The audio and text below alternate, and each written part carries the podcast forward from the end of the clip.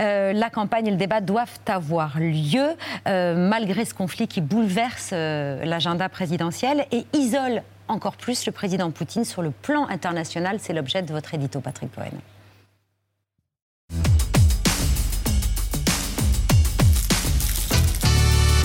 L'agression armée contre l'Ukraine allonge encore la liste des victimes de guerre de Vladimir Poutine. Oui, crime de guerre ou crime contre l'humanité, on l'entend aujourd'hui, mais ce sont des accusations qui ont souvent été portées par des ONG contre les armées de Poutine, sans provoquer d'autres réactions dans nos démocraties que des condamnations molles ou des sanctions stériles, avec l'illusion qu'en continuant à discuter avec lui, on arriverait bien à l'amadouer ou à l'endormir. Mais Poutine ne s'est jamais endormi. Voilà 20 ans qu'il n'a presque jamais cessé de faire la guerre et qu'il n'a jamais reculé d'un mètre face aux remontrances occidentales. Tout a commencé en 1999. À peine nommé Premier ministre de Boris Yeltsin, Poutine relance l'offensive en Tchétchénie, une guerre de destruction, d'extermination partielle du peuple tchétchène. Au moins 150 000 civils massacrés. Au moins 150 000, la presse témoigne, mais l'Occident ne dit rien. 12 000 soldats russes ont trouvé la mort dans ce bain de sang. 2008, la Russie intervient contre la Géorgie en soutien aux séparatistes d'Ossétie du Sud.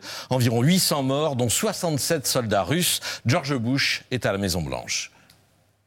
Russia has invaded a sovereign neighboring state and threatens a democratic government elected by its people. Such an action is unacceptable in the 21st century. Nicolas Sarkozy intervient aussi, on s'en souvient, mais rien ne se passe. Aujourd'hui encore, l'Ossétie et l'Abkhazie vivent sous occupation militaire russe. 2014, annexion de la Crimée, Barack Obama a remplacé George Bush. Russia's decision to send troops into Crimea has rightly drawn global condemnation.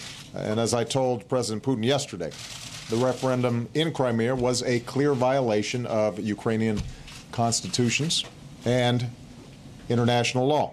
J'ai dit au président Poutine qui s'en fout complètement. Quatre mois plus tard, un Boeing 777 de Malaysia Airlines est abattu au-dessus du Donbass par un missile tiré par des séparatistes pro-russes. L'enquête l'a établi. 298 morts. La Russie fait déjà la guerre à l'Ukraine sans le dire. Barack Obama encore.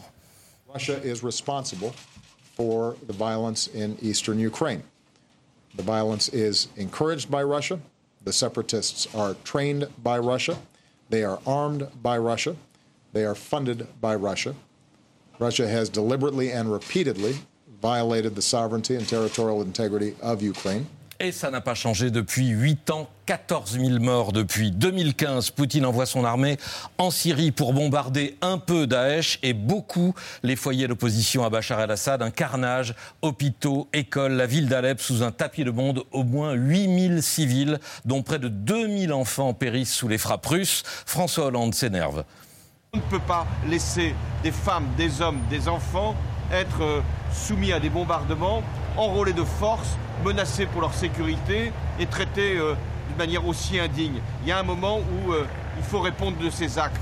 Et quand on me demande, il faut parler à la Russie, je parle sans cesse à la Russie. La Russie euh, prend des engagements qu'elle ne tient pas. Alors maintenant, il est temps qu'on arrive à cette trêve et à cette urgence humanitaire si nécessaire. Et Poutine n'a pas bougé, Alep a été rasé et Bachar sauvé. Voilà pour ce rappel de rappel euh, rapide rappel de 20 ans de crimes de guerre et d'indifférence, d'impuissance ou de complaisance. Cela vaut pour ceux qui nous expliquent aujourd'hui que Poutine a changé, qu'on ne le reconnaît plus. Aujourd'hui, contre les Ukrainiens, l'armée russe utilise des missiles thermobariques, appelés aussi bombes à vide, qui produisent un effet de souffle terriblement meurtrier et destructeur. On l'a vu tout à l'heure à Kharkiv, des bombes déjà expérimentées en Syrie.